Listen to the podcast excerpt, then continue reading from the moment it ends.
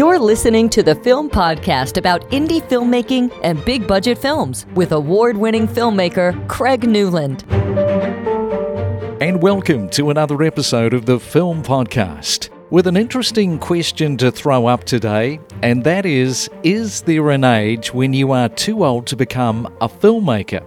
There will be people listening who got into their experimental filmmaking careers at the age of 12, 16, or 18 years old, and then went on to film school. And then there are others who go into a completely different career before finding filmmaking. So the question is how old can you be when you say to yourself, I want to tell stories, I want to learn filmmaking? Because the hardest decision is probably not your age but the guts and the determination to challenge yourself and to make that final step into the unknown. I'll say this about filmmaking it's not an overnight thing where you wake up and say to yourself, I want to be a filmmaker. This has been burning away inside you for many years, and if you are older, maybe even decades. You've always found an excuse, which in many cases are valid and legitimate reasons, like you've just been married and you've bought a house, you have a baby on the way. Your partner will not support the idea that you have of wanting to make stories. That's not going to feed the baby and pay the rent or the mortgage. Instead, you're told to provide for the family and get a real job. Be responsible, and please don't be responsible for making us homeless. But the idea and the passion of being a filmmaker still burns away inside you. Well, my guest is someone who did find filmmaking late in his career, and in particular found film directing. Mark Hensley, welcome to the Film Podcast. Thank you. Thank you. I'm, uh, I'm happy to be here. And how much of that introduction can you personally relate to as someone who did get into filmmaking later in life? Quite a bit, actually. Being a filmmaker actually never was on my radar, ever. I actually started in music. That was actually my goal in life. I wanted to do something in music. I played in bands. I decided I was going to go to recording school. I was living in Holland at the time, and that's kind of where I grew up, even though I'm an American. I moved to Holland when I was six, lived there for 17 years, and there were no recording schools in Holland at the time. And so I saved up money and moved to San Francisco. I went to a one year program there, College of Recording Arts, then spent the next six months trying to get a job at the record plant in Sausalito, which I ended up getting. I got hired as an assistant. I found out that I really love post production. I became a re recording mixer. We moved to LA after 17 years in Canada because I wanted to further my career my wife's a writer. She had written a short film, and I had met a director. He directed the short. We were actually quite unhappy with the way it came out, but nonetheless, you know, we moved on. We didn't even actually finish the edit. It was so uninspiring. A year later, I had an idea for a short myself, and I figured, you know what? I can do as bad a job, I think we basically went out, shot it in a day. It was called The Daycare. It actually made it into a bunch of festivals. And uh, unfortunately, that's where the bug caught me as far as being a filmmaker. It's, it's, I realized it's something I really enjoy doing. And a year later, I bought my first camera at the age of 55 and just started making shorts. You know, I'd come up with an idea and I'd do it. I just, I really believe that anybody who wants to be a filmmaker today can do it. You just have to train yourself. And to train yourself, in my opinion, you really have to have some of your own equipment. Well, I think because of your background as a re recording mixer and working on a lot of quality shows like Sons of Anarchy and Genius, which chronicles the life of Albert Einstein, played by Geoffrey Rush, with the pilot being directed by Oscar winning director Ron Howard, that there is this body of work that sets a high production value, either conscious or subconsciously, on you. Absolutely. And I think being a re recording mixer subconsciously has been an enormous help because every day I go to work because I work at a one of the largest audio post facilities in LA. You know, I've always worked on higher level projects mostly. And so, kind of subconsciously realizing and learning about everything, whether it's editorial or acting or storyline. And I really feel I've, I've learned subconsciously all of these things about making something good so that when I go in to do my own projects, you know, I can look at something and go, no, this has got to change. I've got to move this here. I've got to switch this angle here. But even on the shooting level, I pay a lot of attention to lighting now. It's because of looking at a big screen of in front of me every day when I'm mixing. It's like you said, really truly learning from the best. And I think that that's just been a big advantage for myself. So even though I didn't start directing my first thing until I was 55, I really feel I've kind of been able to take a little bit of a shortcut to gradually making sure that my shorts were really good in a fairly short amount of time. Well, I think that you've got an advantage without question over most filmmakers because of the experience that you have within working on sound, which has even led to you winning an Emmy from the television series Genius. So tell us a, a little bit about that. Yeah, we were brought on uh, the first season to mix the show Genius. Uh, we weren't sure how many seasons they would do. The first season was Einstein, uh, which we were also nominated for but didn't win. Ron Howard directed the pilot, which we mixed, and it was actually pretty amazing working with him. You know, it's interesting working with really, truly people that are so high up that that ladder of success because you know here's a director. He was going to come in for the playback, and of course, you know, we're all. I mean, I'm nervous. I mean, you know, it's Ron Howard. So he comes in, we do our playback.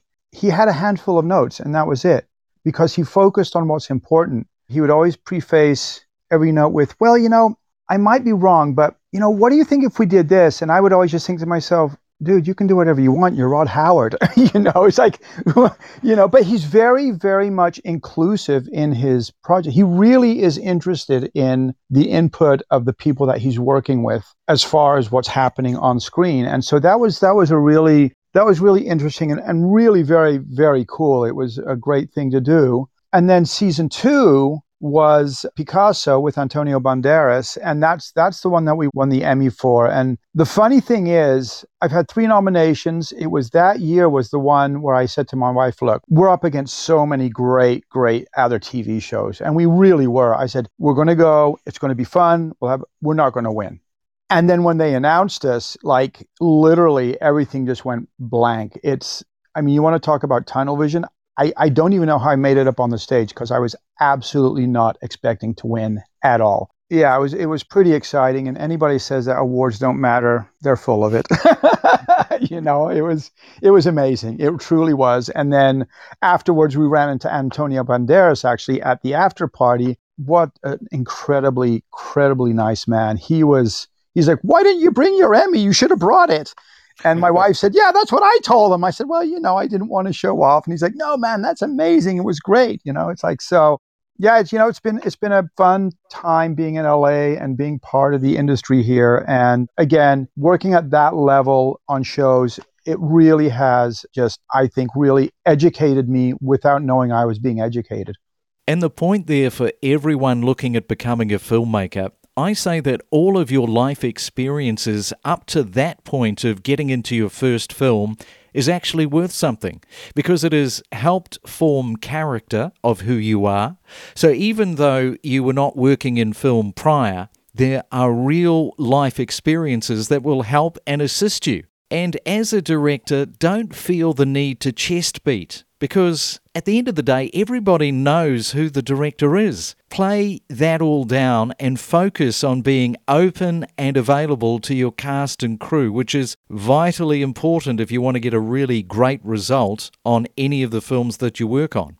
Yeah, you know, it's been my experience that when you let your actors and everybody else know that their opinion is appreciated, I've had changes done to stuff I've done by the actors that just elevate it to another level. Now, not every suggestion they do is going to be a great one and it may not be used, but I haven't done a single project where an actor hasn't made a difference that made it better. Like this last short I just did called uh, You're Early. It's about a woman who comes home from class and her husband's tied up and being, you know, tortured by a guy who's broken in who wants to get into their safe. The script said, you know, it's an expensive house, it's a mansion, yada, yada, yada. Well, I didn't have access to a mansion. I have a nice house, but certainly not a mansion. My lead, Sam, said, why don't we make him a musician? And I was like, that's a great idea because what I then did is I set out and dressed the room that he's in as a musician's writing room. There's, I, I made some gold and platinum records. I put them on the wall. I put instruments in there.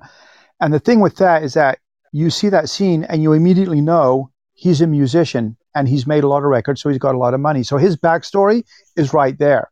And then his girlfriend that comes home, that actress said, you know what, then I'll, I'll, I'll mention something about this being the studio in the back of the house.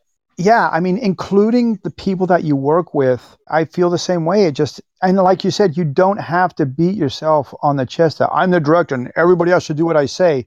I'm actually quite the opposite. It's like, okay, like with that thing, we ran through the scene a couple of times as a rehearsal. I did some minor changes. I said, well, no, I need you to, this is where I need you to do this. But it wasn't like I micromanaged everything the actors do because why would I have hired them then?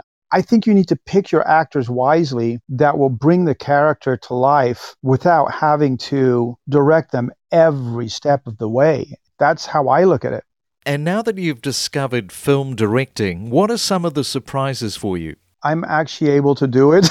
you know, I mean, I, well, I think the big surprise is, is that what I'm realizing is I don't want this to be taken the wrong way, but I come from a time where, especially a place where I always thought that, you know, being a director or a filmmaker, those are special people. What I've learned is that they're not. They're just people that wanted to direct and went out and did it.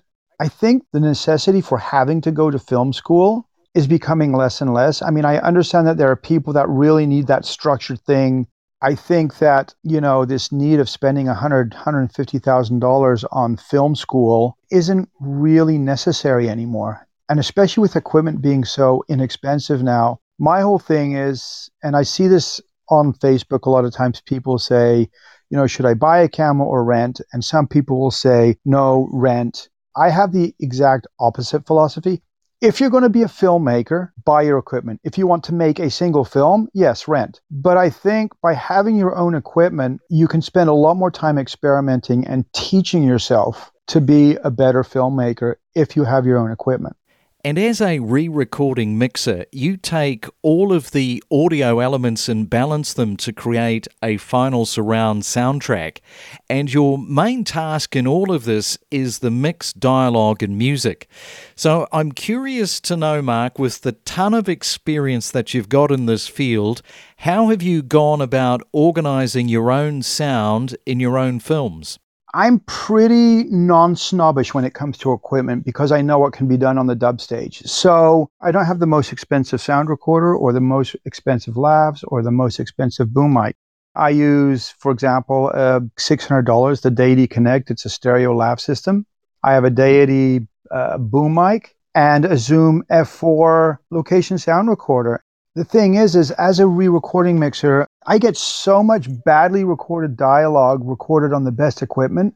It's better to not necessarily buy the single most expensive piece of equipment, but a variety of things that you're going to need. Because in this day and age, on the sound side too, I just don't think there's anything being sold that is absolute garbage. I mean, there's things that you wouldn't necessarily use on a, on a full on professional film set. But as far as indie filmmakers go, there's honestly no reason to spend $1,500 on a single Sennheiser boom mic when for $1,500 you can buy yourself a complete sound package with four lavs, a recorder, and a boom that will do the job and do it well. My attitude is at the end of the day, I am not making Transformers. I am not doing Titanic. What I'm going to get with the equipment I got and what I have is going to be more than good enough to make the kind of films that I'm making, which are independent films. And th- there's a level of snobism that goes on even in that micro budget world where I'm just like, fine, blow your entire budget on one piece of gear, but you still don't have lights. You don't still have a full sound package. You know, you don't have all the things that you need to really make an interesting film.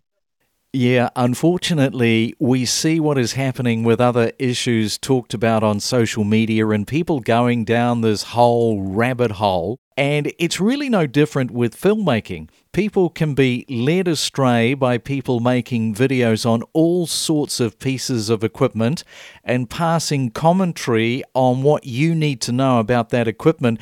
And their advice, I would say, take with a grain of salt. Because most of these people, they're not filmmakers, they're film enthusiasts. And there's a big difference. If they were filmmakers, the information would be a lot different ultimately it's going to be about story first and then your actors. Then you want a, a, good camera because you still have to have all the ancillary equipment around that to really do good stuff. You know you, you're going to need a new computer a good computer to edit on that can handle the files. So shooting in 6 and 8k or higher for a low micro budget indie film i think is it's just kind of silly because most of the festivals you're going to see it at, I mean, most theaters are still projecting in 2K, especially where they're doing small film festivals. The quality that you can get on a 4K, I, I just I see no reason to to spend more because again, it's about the story. Get some good sound because bad sound will get you kicked out of a festival more than anything else because people can deal with something that might be soft focus for an hour and a half but they will not be subjected to an hour and a half of bad sound. Yes, there's no excuse for poor sound these days. And talking of dialogue, don't record whispered dialogue in a noisy background location. It's just a nightmare scenario. Exactly. It's almost become a, a real bad habit that people pick up on on set where you know they're outside it's a noisy environment they're you know in the middle of traffic and they're whispering and it's like I mean, I've had to mix scenes where they're in a club and the actors are whispering. It's just like, who goes to a club and whispers? Like nobody, you know? But they think it's artistic and it's, you know, emotional. It's not. It's annoying. You know, it's like, and, and you know what? That means that they're going to have, probably have to go back and ADR everything. Now you've just thrown all that emotion that you got on set out the window because now you're expecting an actor to come in and within 30 seconds emotionally be back to where they were where they were on set that day. That took them a while to get into it because when you're doing ADR you don't have time to sit there and spend hours getting a couple of lines. And you do have actors that can come in and just nail it. But mostly inexperienced actors the sync's going to be off their emotion is not going to be there the the delivery is going to be wrong. No and that final mix for any sound person is pretty exciting. You get to mix the dialogue and the music and to make all of those adjustments in a decent size room where all of your experience comes to the fore, which is just so critical to the way that the project is going to be perceived and talked about. Yeah. Yeah. I mean, I'm one of those guys who's fortunate to absolutely love what he does. And I actually really love mixing the dialogue and the music. There's nothing more satisfying than, for example, going into a scene where they've done a bunch of ADR because they thought it was too noisy. And then I go through it, I'm able to clean everything up. And, you know, when you play it back for the client and they're like, was that the ADR? I'm like, no, that was production. There's a level of satisfaction that comes from that kind of little pat on the back where it's like, I mean, we actually had it yesterday with Equalizer. We had the whole episode. There was a lot of outside stuff uh, being filmed in New York, tons and tons of noise everywhere. And I was able to pretty much use nearly all of the production sound instead of having to go to ADR because my big thing is I will always try and even if they've shot ADR, I will always try and make production work because there's nine times out of 10, there's just a level of performance there that that gets lost. And I mean, some scenes you're like, uh, yeah, just ADR that line. It, it's, it's just kind of like a throwaway line. But, you know, when you get into these scenes that are really emotional and really important, you know, you just lose something when you do ADR. And I will always, always work hard at, you know, making production work. And it's a good point. And I do liken it a little bit in a similar way to a long take, whereby if you can make a scene work in a oneer without going into coverage, it's a similar thing to someone leaning into ADR rather than capturing it on the day. Yeah. No, absolutely, absolutely. And it's funny too because that's that's where it's so important that people pick their location sound person well again, it's it's not about the equipment they're using. I remember a, a few years ago, a friend of mine was working on uh, a super low budget indie film. the location sound person was this really young girl. She had just gotten into it, but her booming and her lav placement was impeccable. And it, she didn't have the most expensive gear, but her dialogue was clean and it sounded really great. That's the big problem is because gear is so inexpensive, people just go out and buy gear and now they're location sound recorders. They have no idea what they're doing. They haven't trained on anybody, so they don't really know how to boom stuff. They don't know how to place their lavs. I've worked on scenes where there's two guys in a room and they've had to ADR the whole scene. And then I've worked on shows where actually it was ambassador Executioner show we were mixing and it was shot in the UK. Actually, it was up in Ireland on a stormy beach, like the wind, it's like hurricane gale winds, and all the production was completely usable. Not a line of ADR because the production sound guy knew what he was doing. And in many ways, your job in sound is an invisible one. Like, no one has ever left a cinema after watching a film and said to the person next to them, gee, the re recording mixer did such a great job on that film.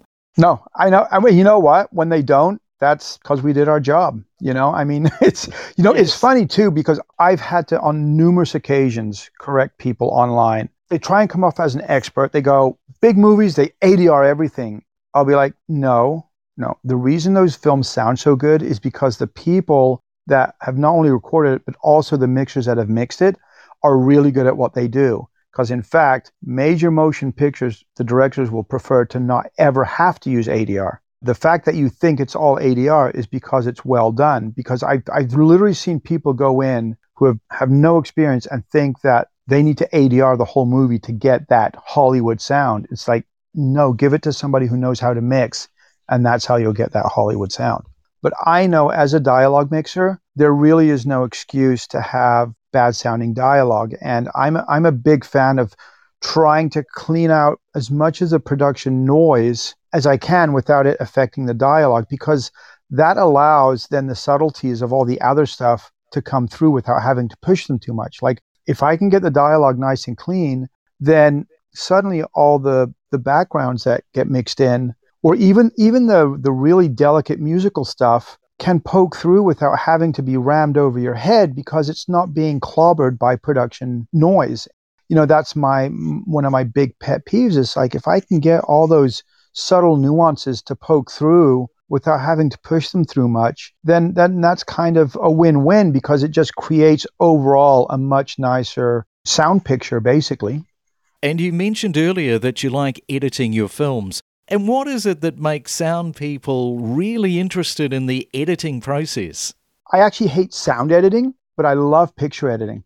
I think because picture editing is where you can really change the story. You know, a perfect example is, again, for myself, the very first short that I basically produced that the other guy directed is the way he shot it and we initially got the the temp edit it was completely linear and it was very poorly done. And then after I had edited my own short, The Daycare, I sat down and I was messing around and I, I, I just found this one image, one shot. And I'm like, you know what? That's what I need to open it with. And I need to completely rearrange how the whole storyline unfolds. And it truly made a huge difference. And even when the edit, uh, even when the director saw it later, he we were at a festival. It was the first festival we were in. It was here in LA. He was with us because up to that point he had been pretty much not very happy with the fact that we didn't want to go with his edit and we had shelved it. So we're at this festival, it starts playing, and I hear him lean over to my wife and he goes,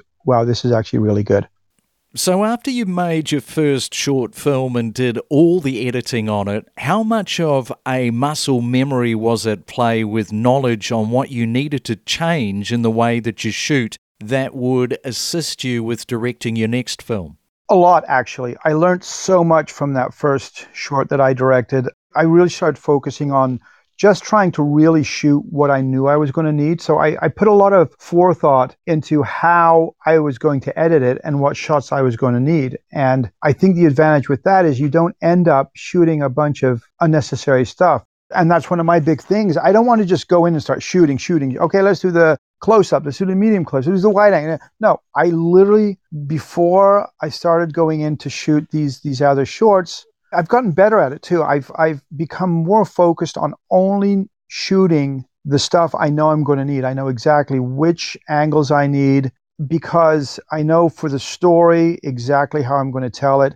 So I don't have to sift through a whole bunch of stuff to try and get my edit to work. I know it's going to work because I've thought about it in advance. So, how many of these shorts have you made, and when is the feature coming? At least four or five real shorts. I've done a couple of little music videos. And the funny thing is, I started doing shorts because I was going to do a feature. And unfortunately, when we were supposed to start shooting the feature, COVID hit. And unfortunately, the momentum that I had going with the and stuff, that all fell apart. So I actually don't know what the feature will be that I'll be doing next. Things kind of happen when they happen. I'll just keep Good. making shorts until it happens. And that really is the delay mechanism for most short filmmakers. It's finding the money to make the feature. Yes. And that's why, for me, I think I need to hook up with somebody who's good at that because I'm not a salesperson. I think that that is probably the hardest part of filmmaking is the money side. And I think that any good director that gets anywhere needs a team. And the biggest part of that team is a producer who knows where and how to find the money. And when it does come to making a feature, a lot has to do with the whole craft of networking because that's what it is. There is a real technique about networking. And fortunately for you, your working environment does expose you to a different professional caliber of person that your typical indie filmmaker doesn't run across.